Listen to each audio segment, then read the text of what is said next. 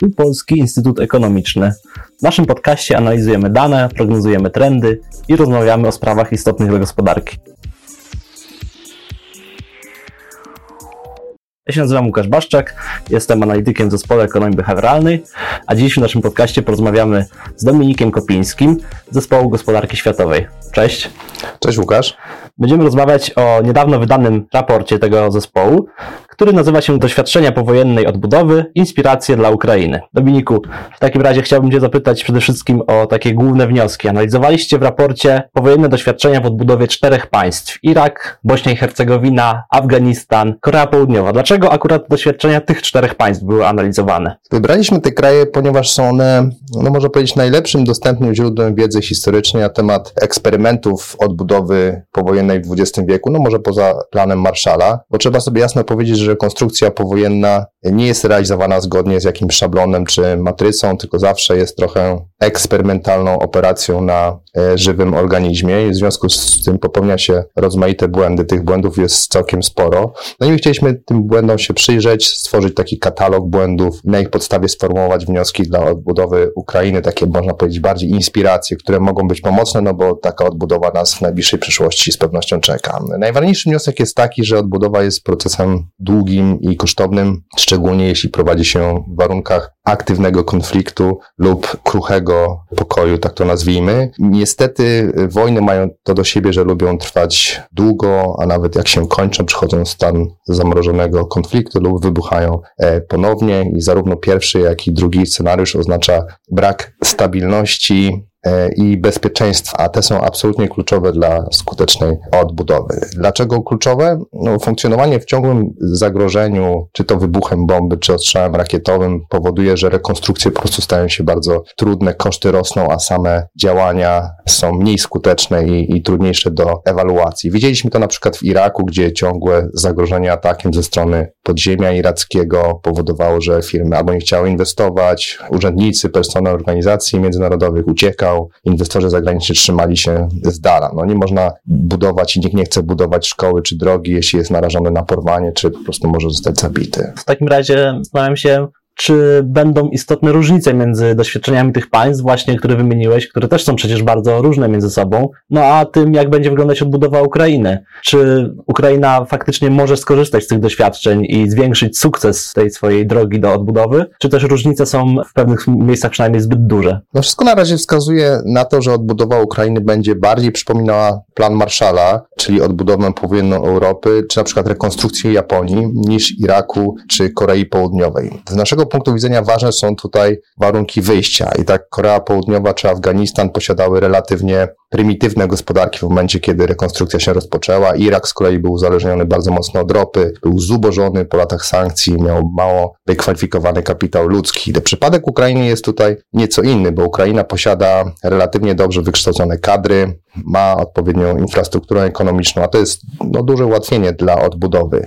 Poza tym w przypadku Ukrainy nie potrzeba takich działań, które na, na, nazwijmy to państw, państwotwórczych, czy, czy działań, gdzie kształtuje się państwowość, struktury państwa, czasami nawet wręcz od prawie od zera, pewne procedury wdraża się dotyczące tworzenia tego państwa. Nawet czasami próbuje się konsolidować też tożsamość narodową danego państwa. Więc to w tej ostatniej kwestii trzeba powiedzieć, że Putin pewnie wbrew swoim intencjom osiągnął e, bardzo, e, bardzo wiele. Jedną z cech wspólnych wszystkich przypadków jest korupcja. Na ta korupcja poważnie ogranicza efektywność pomocy, a wiemy, że Ukraina ma z korupcją poważne problemy i, i temu trzeba będzie jakoś zaradzić. Ta korupcja jest istotna z tego punktu widzenia, że obniża efektywność odbudowy, ale może także spowodować w dłuższym okresie coś, co nazywamy zmęczeniem pomocowym, czyli krótko mówiąc, donatorzy nie chcą pomagać, jak, jak widzą, że przekazywane przez nie środki są defraudowane lub wydawane niezgodnie z, z intencjami. Więc tutaj, bez względu na to, czy zaangażujemy 100 czy 500 miliardów dolarów, jeżeli,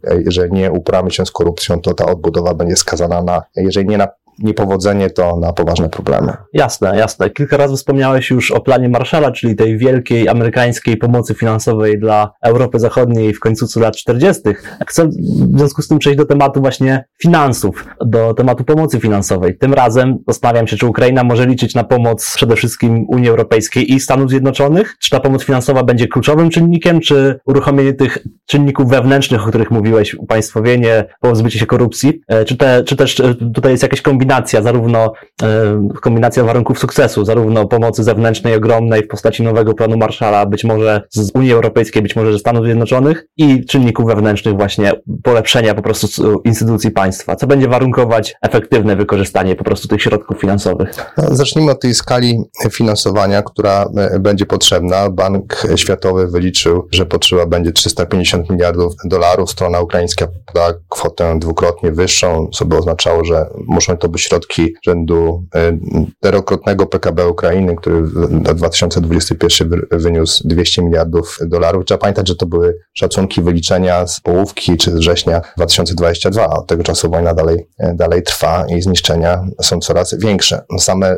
rozminowanie Ukrainy szacuje się, że może kosztować nawet 90-100 miliardów dolarów. W naszym raporcie jednak nie, nie, skupiamy się na finansach, także dlatego zresztą ty do tego odwołałeś się w, w pytaniu. Analizowane przypadki pokazują, że sukces odbudowy jest y, jedynie w ograniczonym stopniu zależny od, od tego, jaki będzie budżet. Jak popatrzymy na odbudowę Iraku, to ona kosztowała według szacunku 220 miliardów dolarów, czyli całkiem sporo. Afganistan, same Stany Zjednoczone przeznaczały na, przeznaczyły na Afganistan 145 miliardów dolarów. I jak wiemy, w obu przypadkach obie interwencje skończyły się z marnym czy przyniosły marne skutki. Więc zdecydowanie większym wyzwaniem jest to, jak te pieniądze się wydaje, a nie ile ich jest, no bo z tym są bardzo duże problemy. Nie tylko ze względu na wspomnianą korupcję i brak transparentności, no ale problemy z monitorowaniem wydawanych środków, problemy z organizowaniem na przykład przetargów, wyłanianiem dostawców. No i na to znów nakłada się problem stabilności i bezpieczeństwa. I w ogóle trwająca wojna to wszystko bardzo mocno komplikuje. No, no miastkę tych problemów mieliśmy przy okazji skandali korupcyjnych e, w ukraińskich ministerstwach, zdaje się ze stycznia, tam wyszło, że przetargi były utajnione, no bo trwa wojna, więc trudno spodziewać się, żeby były w pełni transparentne, no ale jak nie ma transparentności w przetargach, no to stają się one pożywką dla korupcji i to koło się zamyka. Dlatego jeszcze raz podkreślam, że tak ważne dla skutecznej odbudowy jest zakończenie konfliktu, albo przynajmniej wygaszenie jej do tego stopnia, że, że można spokojnie nad tą odbudową pracować. No w przeciwnym razie ta rekonstrukcja jest, będzie bardzo długa i bardzo kosztowna. Wspomniałeś dużo o wyzwaniach związanych z gospodarką gospodarowaniem środkami, które zostaną ewentualnie przekazane albo wytworzone w gospodarce ukraińskiej. No i też po prostu z tym, że no jest bardzo dużo do odbudowy, ale gdybyś mógł porównać tę sytuację do po prostu tych krajów, które analizowaliście, no zniszczenia były na, na pewno ogromne, także chociażby w Korei Południowej po wojnie koreańskiej. Jak sądzisz, jakie tam były największe wyzwania? Jakie tam, co, tam, co tam najbardziej utrudniało odbudowę i jak to się będzie miało do przypadku ukraińskiego? No bo tutaj faktycznie cały czas mówisz o tym, że korupcja i marnotrawienie środków, jasne. Jak było w innych krajach w związku z tym, z korupcją i z marnotrawieniem środków. I z drugiej strony ciągły problem niebezpieczeństwa zagrożenia. To też chcę zapytać, jak było w innych krajach i jak te kraje sobie poradziły z tym. My w raporcie zidentyfikowaliśmy szereg utrudnień i tutaj zachęcam do zapoznania się z tą publikacją. Natomiast ja Powiem może o takich dwóch bardziej generalnych problemach, które obejmują jednocześnie pewne, pewne wyzwania, o których wspomniałeś w pytaniu. I chodzi mi tutaj o koordynację pomocy i tak zwaną koncepcję własności. I już tłumaczę za chwilę, o co w tym chodzi. No mamy obecnie wielu chętnych do odbudowania Ukrainy. Mamy państwa europejskie, e, mamy Stany Zjednoczone, mamy organizacje międzynarodowe, chce się włączyć biznes prywatny, organizacje pozarządowe i tak dalej, i tak. Te nasze studia w przypadku pokazały, że koordynacja może być olbrzymim problemem, może prowadzić przede wszystkim do duplikowania e, wysiłków na rzecz odbudowy, prowadzić do marnotrawstwa, walki o strefy wpływów. To widzieliśmy w Iraku, w Afganistanie, pomiędzy cywilami a wojskowymi, pomiędzy różnymi urzędnikami, pomiędzy ministerstwami, pomiędzy stolicami państw zaangażowanych w odbudowę. No i to w efekcie może prowadzić do bardzo e, problematycznego zjawiska, jakim jest rozmyta odpowiedzialność. Znaczy, jeżeli jest dużo donatorów zaangażowanych w odbudowę, to można łatwiej zrzucić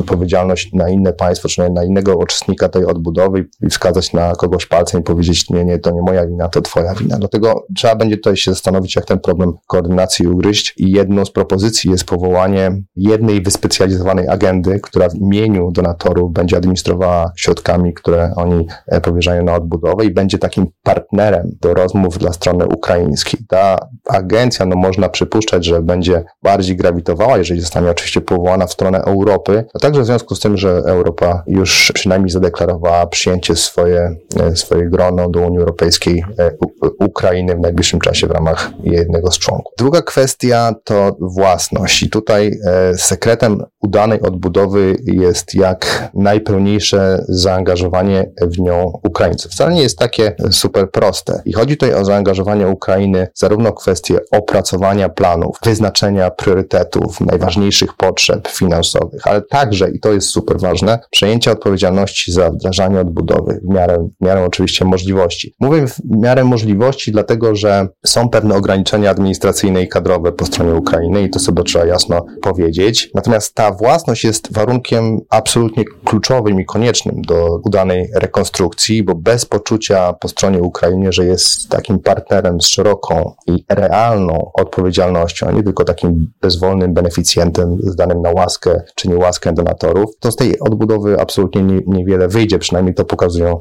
analizowane przez nas studia przypadków. Ja mógł trochę o tej własności powiedzieć. Na czym dokładnie, z pewnymi szczegółami, na czym ten problem dokładnie polega? Chodzi o to, żeby, no nie wiem, nie tylko, prawda, przywozić gotowe produkty i stawiać je gdziekolwiek z zewnątrz.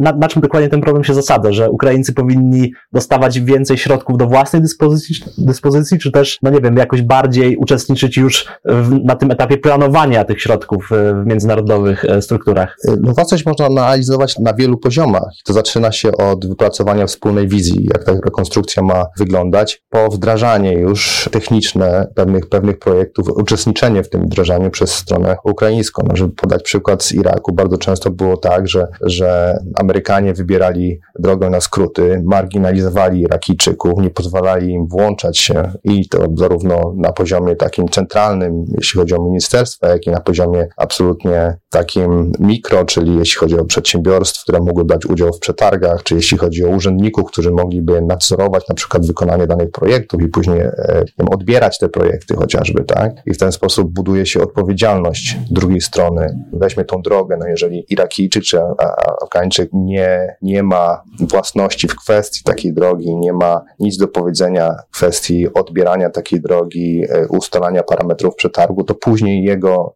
motywacja do, do tego, żeby, e, żeby ta droga miała zagwarantowaną odpowiednią jakość, była wykonana z odpowiednich materiałów i później była utrzymywana prawda, w dobrym stanie przez kolejne lata. No to wszystko jest wtedy bardzo ograniczone. Więc ta własność polega na, na zaangażowaniu różnych podmiotów w zarówno formułowanie pewnych e, ram takiej rekonstrukcji, jak i później współodpowiedzialność we wdrażaniu poszczególnych projektów czy programów, które będą realizowane. Zarysowałeś bardzo faktycznie rozbudowaną siatkę tych wyzwań i zagrożeń. Z jednej strony rozumiem, pozyskanie środków już może być pewnym problemem, chociaż jest dużo chętnych, jak wspomniałeś. Oni mogą być nieskoordynowani, pojawia się ten problem koordynacji. Nawet jak środki zostaną przekazane, to są, być może nie zadba się dobrze o tą własność, więc tutaj też może być zagrożenie. No i jeszcze jest to wewnętrzne, ciągle istniejące zagrożenie niebezpieczeństwa, no i jakichś problemów wewnętrznych w samej Ukrainie. Zastanawiam się w takim razie, ten wątek, który już poruszyłeś, czyli wstąpienie Ukrainy do Unii Europejskiej, na ile to mogłoby wyeliminować wiele z tych barier? No wiemy, że fundusze spójności w Unii Europejskiej, nawet przecież w niezniszczonej Pol wojną Polsce w obecnych os ostatnich dekadach bardzo przyczyniły się do zwiększenia poziomu infrastruktury, w związku z tym zastanawiam się, no a też były wydawane powiedzmy zgodnie w miarę z tą zasadą własności. Zastanawiam się zatem, czy samo wstąpienie do Unii Europejskiej przez Ukrainę no nie będzie takim bardzo dużym krokiem naprzód, który wiele z tych barier wyeliminuje po prostu. Ja myślę, że ta koincydencja jest y, po pierwsze nieprzypadkowa, po drugie bardzo pożądana, jeśli chodzi o sukces rekonstrukcji powojennej. Ja zacznę może od tego, bo to są takie badania, które przytaczamy w naszym raporcie, jeśli chodzi o nastroje społeczne w Ukrainie e, w kontekście przystąpienia Ukrainy do Paktu Północnoatlantyckiego NATO czy wejścia do, do Unii Europejskiej. Okazuje się, że w 2019 roku poparcie dla wejścia do NATO wynosiło w Ukrainie 50%. Obecnie jest to pod koniec 2022 roku, bo stąd z tego czasu są te badania 90%. Zresztą podobny wzrost gwałtowny obserwujemy, jeśli chodzi o Unię Europejską i poparcie e, członkostwa w tej Unii. Dlatego ten moment odbudowy wydaje mi się, że jest szczególnie korzystny, bo trzeba sobie jasno powiedzieć, że w rekonstrukcji nie chodzi tylko i wyłącznie o odbudowę w takim rozumieniu fizycznej infrastruktury, dróg, mostów, e, fabryk, ale podjęcie określonych działań naprawczych o charakterze instytucjonalnym, przykład sądowniczym, prawda? Chodzi o, o wiele reform, które mogą naprawiać, służyć naprawie państwa, no i które ostatecznie właśnie będą um, ukierunkowane na wprzęgnięcie Ukrainy w, w projekt europejski. No trochę tak jak w planie Marszala, jeżeli, jeżeli sobie przypomnimy tamten okres, kraje, które stały się częścią planu Marszala, opowiedziały się niejako za wspólnymi wartościami, no i w końcu plan Marszala rzeczywiście stał się, stał się takim zalążkiem dla integracji europejskiej. Dla przypomnienia, to też taka ciekawostka, Polska początkowo miała skorzystać z, pom- z pomocy amerykańskiej, ale ostatecznie za namową swoich zwierzchników z Moskwy odrzuciła plan Marszala i wiemy oczywiście wszyscy, jak to się skończyło. No tutaj ten, ten układ gwiazd jest diametralnie inny i zdecydowanie bardziej korzystny. No szczególnie, że to sprzęgnięcie, i o tym też wspominamy w raporcie, ono już się dzieje. I wo wojna to sprzęganie gospodarki ukraińskiej i,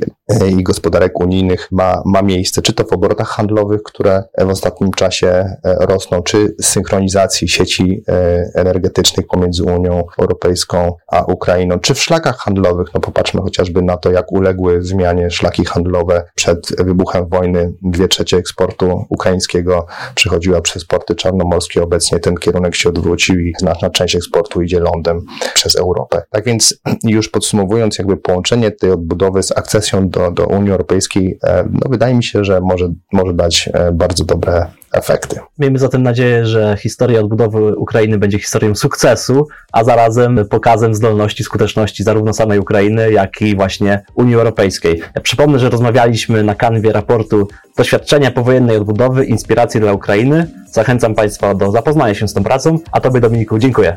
Dziękuję Łukaszu.